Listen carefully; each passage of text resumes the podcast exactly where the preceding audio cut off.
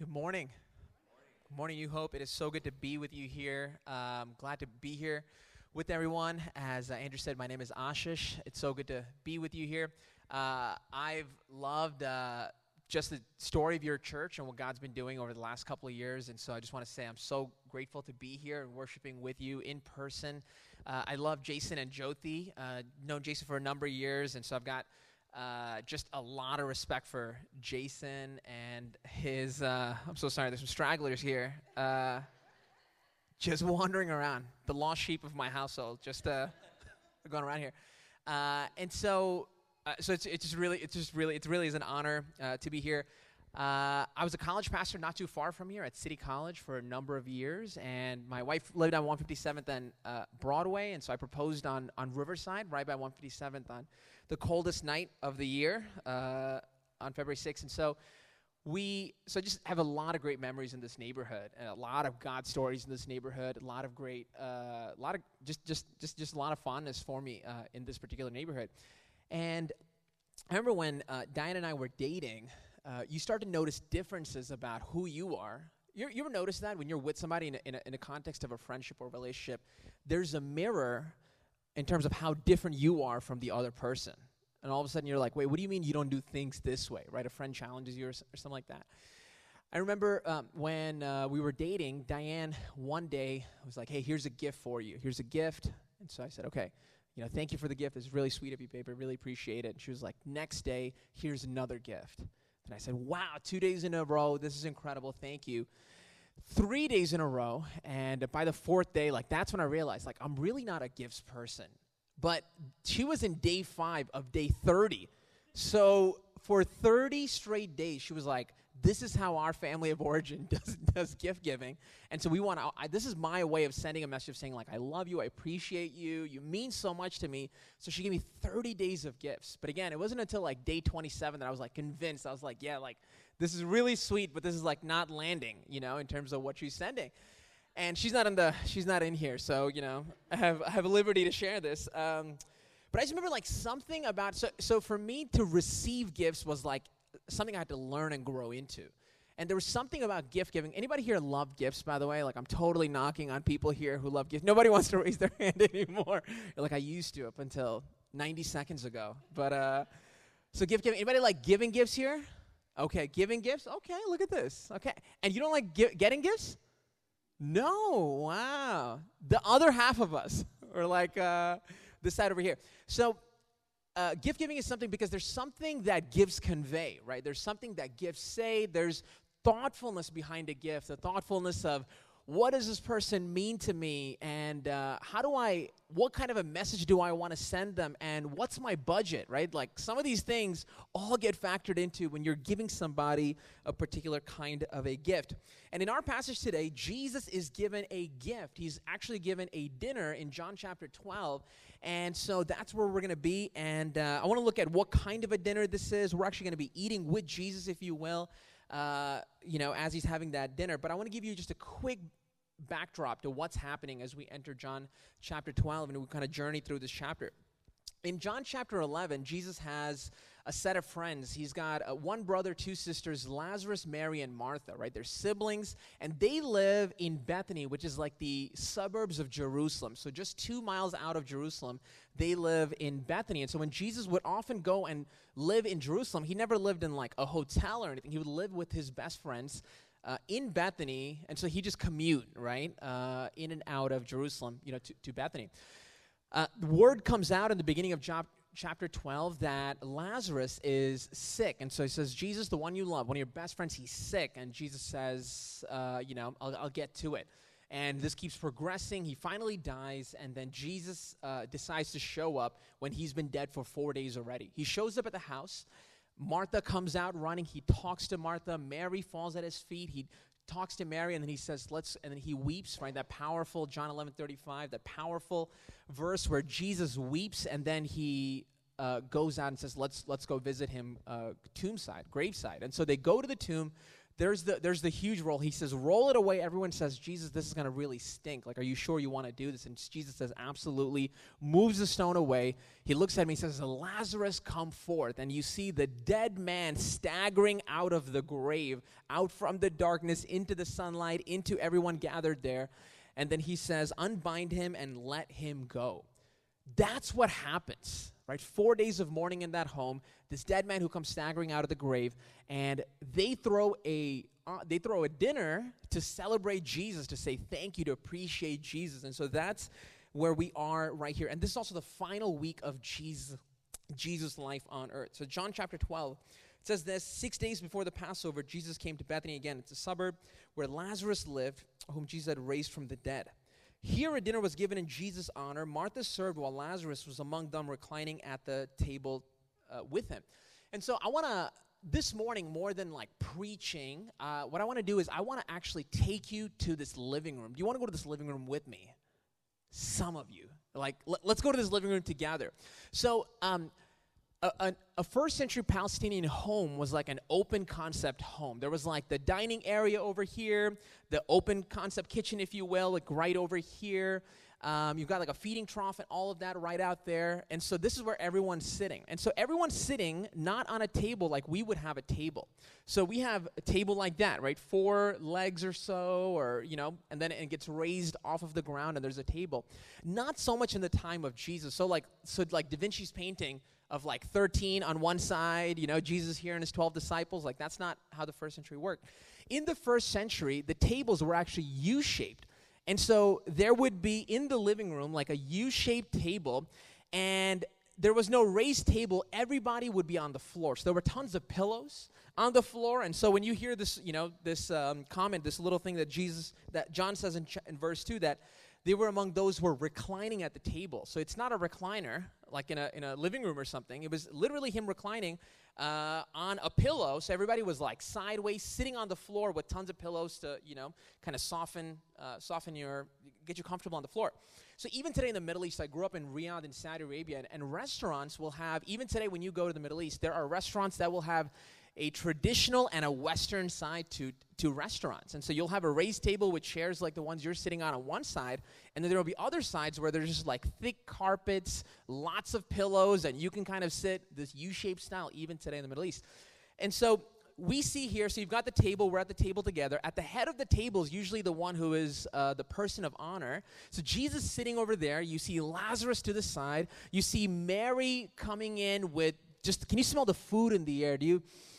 Do you smell the kebabs, you know, coming wafting in? The kofta kebab with the pine nuts. Do you smell it, right? Toasted nuts over the rice. I mean, the food is coming. Pomegranates are somehow found their way, you know, into all these foods. And so you got all these things. I mean, I am hungry this morning just thinking about what's coming in. So you've got all of that, and then, right, somewhat, someone's getting hungry here. Uh, and so, um, and so you see Martha's over here. You see, uh, you see the whole town of Bethany. You see the neighbors and everyone in this living room because you see when uh, when someone died in in the you know in the first country uh, context, you didn't you didn't mourn alone. Your entire community, your village would come around you and be a part of uh, the, the, the mourning ceremony. So all your neighbors who've cooked for you and prepared and come, come there to console you, they're all in the living room. And you think about just a couple of days ago, you were here to comfort a, a you know, a family who lost somebody, but here you are at a, at, a, at a celebration together, reclining next to Jesus. And in the middle of the room, you see Lazarus. You see Lazarus, once dead, reclining next to Jesus, soon to die. You look at Lazarus, days out of the tomb, reclining next to Jesus, days away from the tomb. You look at Lazarus, three days in the grave, reclining next to Jesus, who too, one day, soon will be three days in the grave. Are you with me at this table? Are you with me in this living room? We keep, looking around the table and we see Lazarus and we see Martha and we ask, Where is Mary? And John says in verse 3 Then Mary took a pint of pure nard an expensive perfume, she poured it on Jesus' feet and wiped his feet with her hair. And the house was filled with the fragrance of the perfume. Mary took a pint of pure nard, is what John tells us. It's an expensive perfume. This is like there's no like cultural equivalent to like you know American culture and having our own expensive bottle. You know, like like like this thing has. Imagine like a sixty to like a hundred thousand dollar perfume bottle. Where would you hide this thing? like where New York? you know, you know, would you have what kind of security would you need to uh, measure up for this, right? And think about this. If you had this kind of a bottle, where would you put it? How would you store it? Where would you transport it? What would you use it for? Would you use it for grocery shopping? like a whiff, right? Now, you, you, you would think about, okay, is it, am, am, I going to something special? Is there a celebration? Is there, you know, are there people who's in the room? You know, who, who do I want to notice, right? The, the, the kind of, uh, you know, this, this expensive bottle I have going on. And then what would you do? You would take like a puff or two, right? right? That's all you would, that's all you need, right? It's a, it's a nice bottle. You would never break the bottle open and then pour it on anything, even Febreze. Two whiffs of that thing, right? And like the whole atmosphere changes. But here, what we see is Mary. Again, it, the other gospel tells us that she breaks the bottle. Think about that. She breaks the bottle and you pour it. And you know, here John says that this is nard, which is a rare and a it's, it's a precious um, oil, if you will. Uh, it's either from either modern day India or Saudi Arabia. And often what they would do is they would take the root of the plant and then they would add to its weight. But John here tells us that this is pure nard, no additives.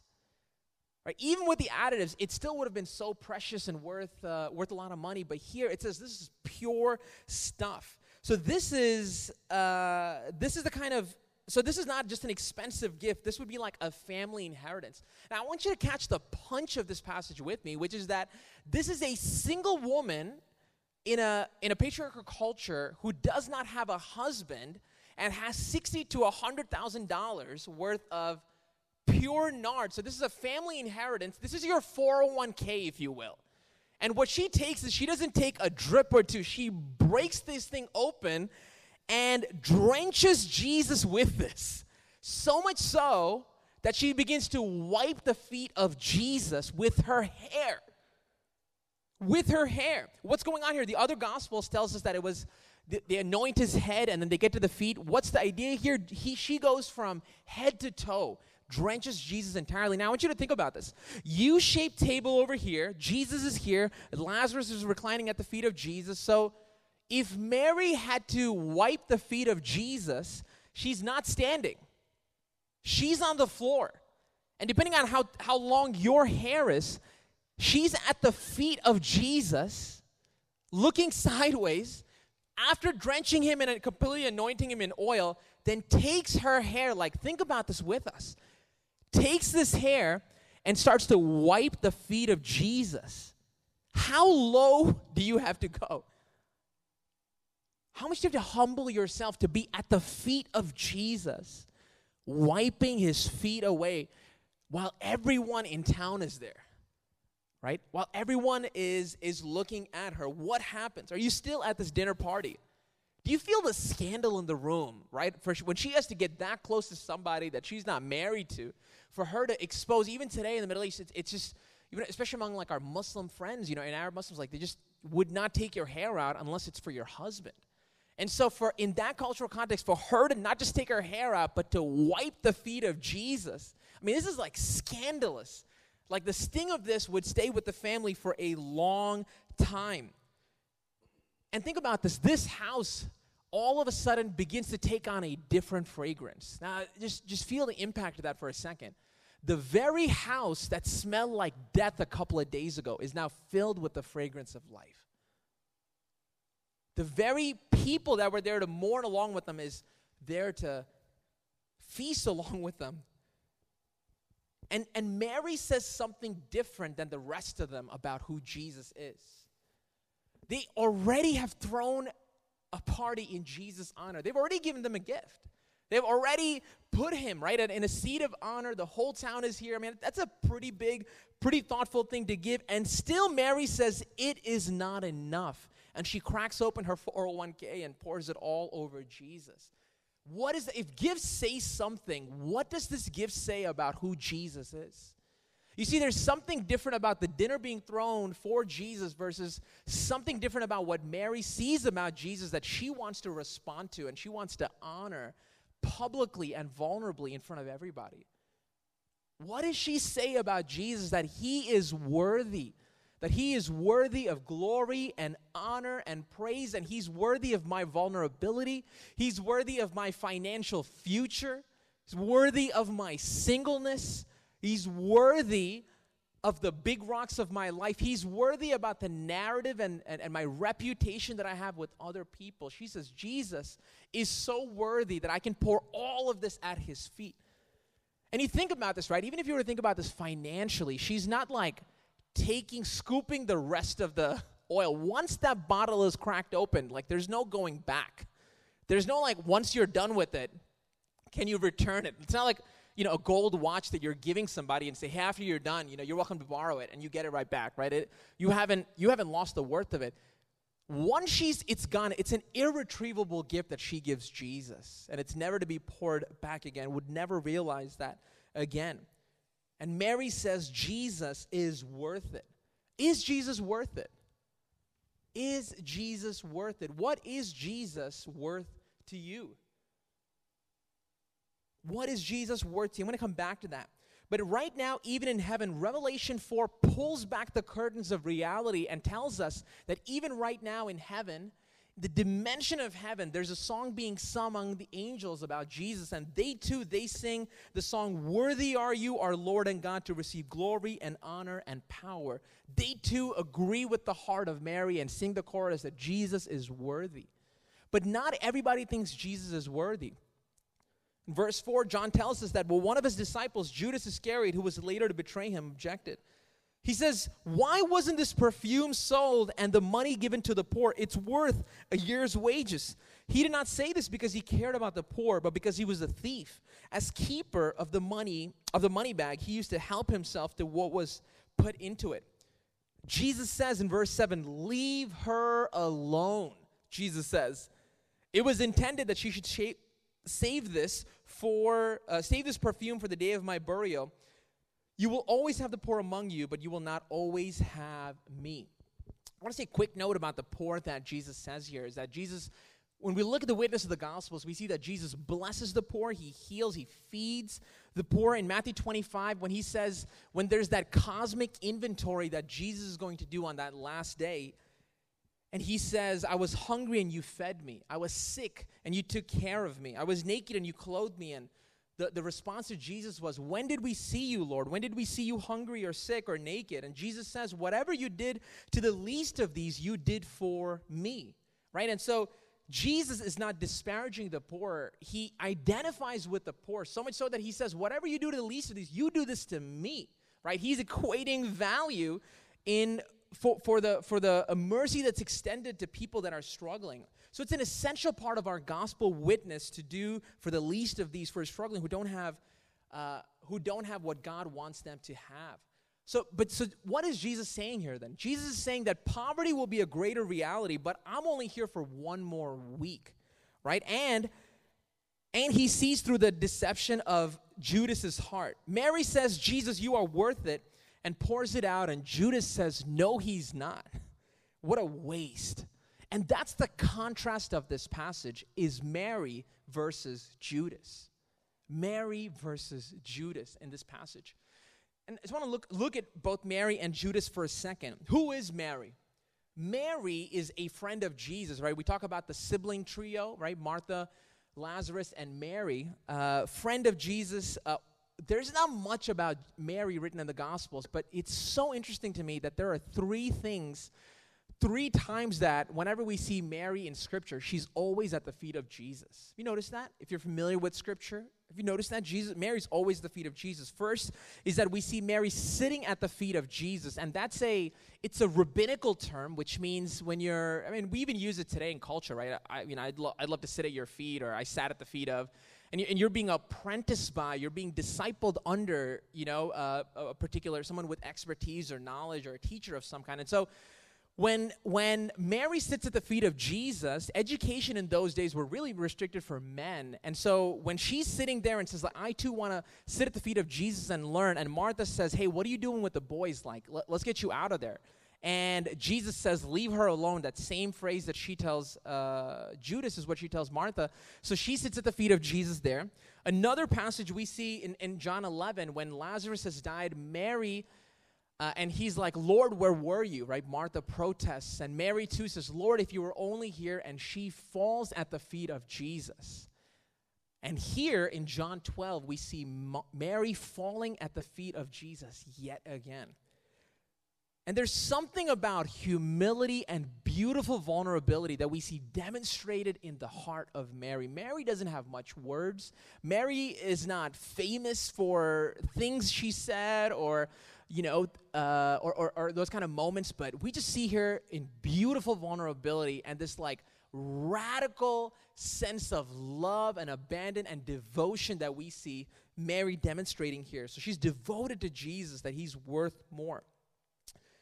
Judas, let's think about Judas for a second. If you're the treasurer of any organization, you're probably good with money. And so I, I, would like to think that you're probably good with money, right? And so we, we, we can guess for sure that that's a pretty good guess about he's probably good with money. He probably, like the other disciples, had a follow me moment. Some point, some break in his life where he went from, I'm doing my everyday thing to like, I'm gonna more intentionally, like daily, I'm gonna leave everything behind and follow after Jesus. This is gonna be my full time thing, is me caravanning with Jesus in all the villages and all the towns. So he had probably given up everything to go after Jesus, but somewhere along the way, and we don't have this, you know, we don't have this kind of recorded anywhere, but somewhere along the lines, this part of my holy imagination here is like, man, I wonder if he lost his way at some point. I wonder if the disillusionment and the resentment set in at some point at a soul level. And that's the stuff that we can't put a finger on, can it?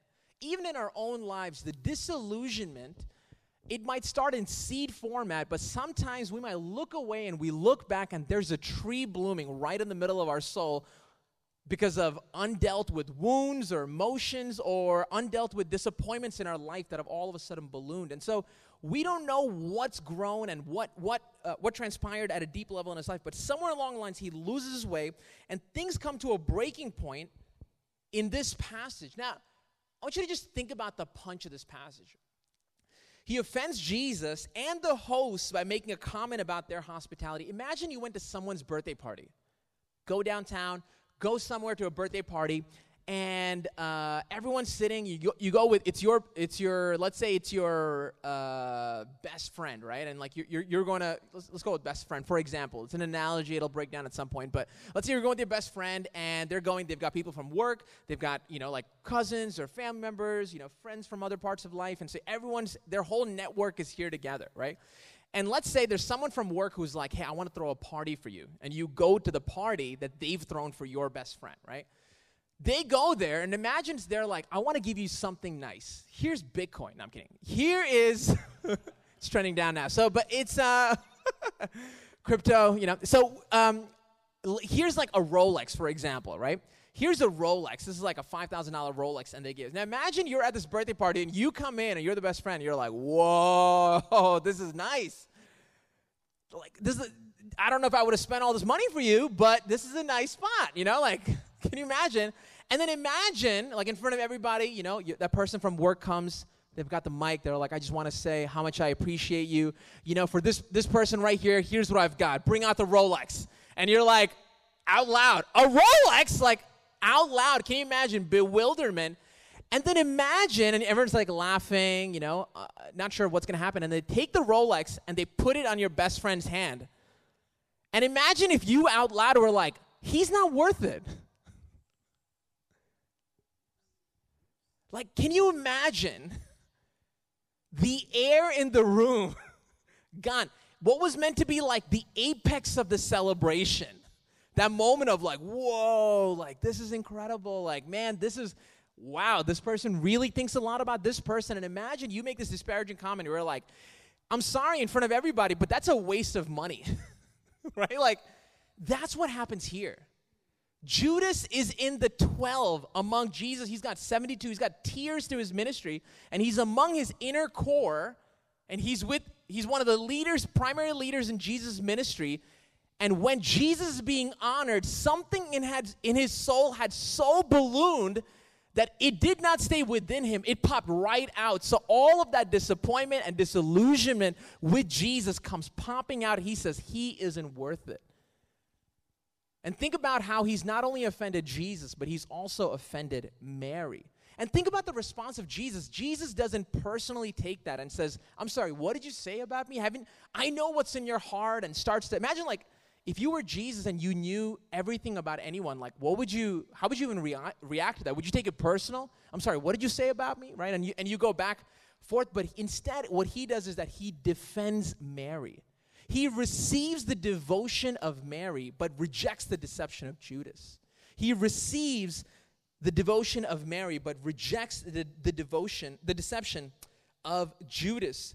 Mary's devotion is outward, but Judas's deception is inward. It started and in some crack in his soul, in some crevice in his soul is where the seeds of disillusionment and disappointment starts to balloon.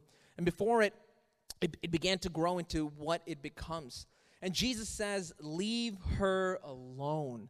Leave her alone. And it's interesting this is the very same word in the Greek that Jesus used in John 11. In John 11, when he comes to the tomb, right, gravesite at Lazarus, and when he says, Lazarus, come forth, and this dead man comes staggering out from the dark, and he's bound up, he says that same word, let him go. Unbind him, he says. Don't tie him up, loosen him. And in that same way, he says that to his sister and says, Don't tie up Mary to your expectations, to loosen this woman let her go. He protects those who pure heartedly pours themselves out for him. So, where do we see ourselves this morning? In, in, in light of what's happening here, right? The, the, the, the shock, the, the horror, Jesus defending uh, Mary's devotion, receiving it, but rejecting the deception of Judas. Where do we see ourselves? Do we see ourselves loving Jesus in worship when we see other people loving Jesus and pouring themselves out and taking like radical, making radical decisions about their life towards Jesus, do we say, do we add logs to the fire and says, keep going? Or are we like, are you sure about this? do, is he really worth it? I mean, yeah, like, is he really all that? Right? What does that reveal about our own perspective of Jesus? And devotion to Jesus here it's interesting, doesn't give into the anxiety of our age or anxiety or apathy or anger of our age. It chooses another path. It's not anxious because think about this for a second. Think about this if you're Mary. Your Mary is at the feet of Jesus. She's wiping her hair and it's when she's wiping the sorry with her hair she's wiping the feet of jesus and as she's wiping the feet of jesus is when judas makes that comment so think about it. You're like caught in this middle place. I mean, like, can you imagine if you're wiping Jesus' feet and then that's when you're like, is he worth it? What a waste, right? Comes across from that room. Like, think about what, think about that moment. How would you feel? Like, how embarrassed would you be? I would be so embarrassed if I was at the foot of Jesus, eh, at Jesus' feet, wiping my hair, and then someone makes a disparaging comment in my own home. And if I'm going to be completely honest, there's a part of me that would have said, Jesus, hold on one second. I'm sorry, what did you say? And, you know, hold on, I got it, you know, and then I just want to have a conversation. I just want to have a quick conversation with my buddy Judas, you know, let's, let's talk things out. But instead, what does, what does Mary do? Mary does not do that. You know what Mary does? She lets Jesus fight her battles. She's caught in this vulnerable place embarrassed and ashamed in her own home, and yet she doesn't respond to the accusing voice in her life. She lets Jesus speak the better word and fight her battles and defend her. What would it look like when the anxiety rages on, when the anger kicks into higher gear and it's heightened? And whether internal words or external words are hurled against us, for us to rest in Jesus and for you to say, Jesus, I've got nothing to say. I'm going to let you fight my battles.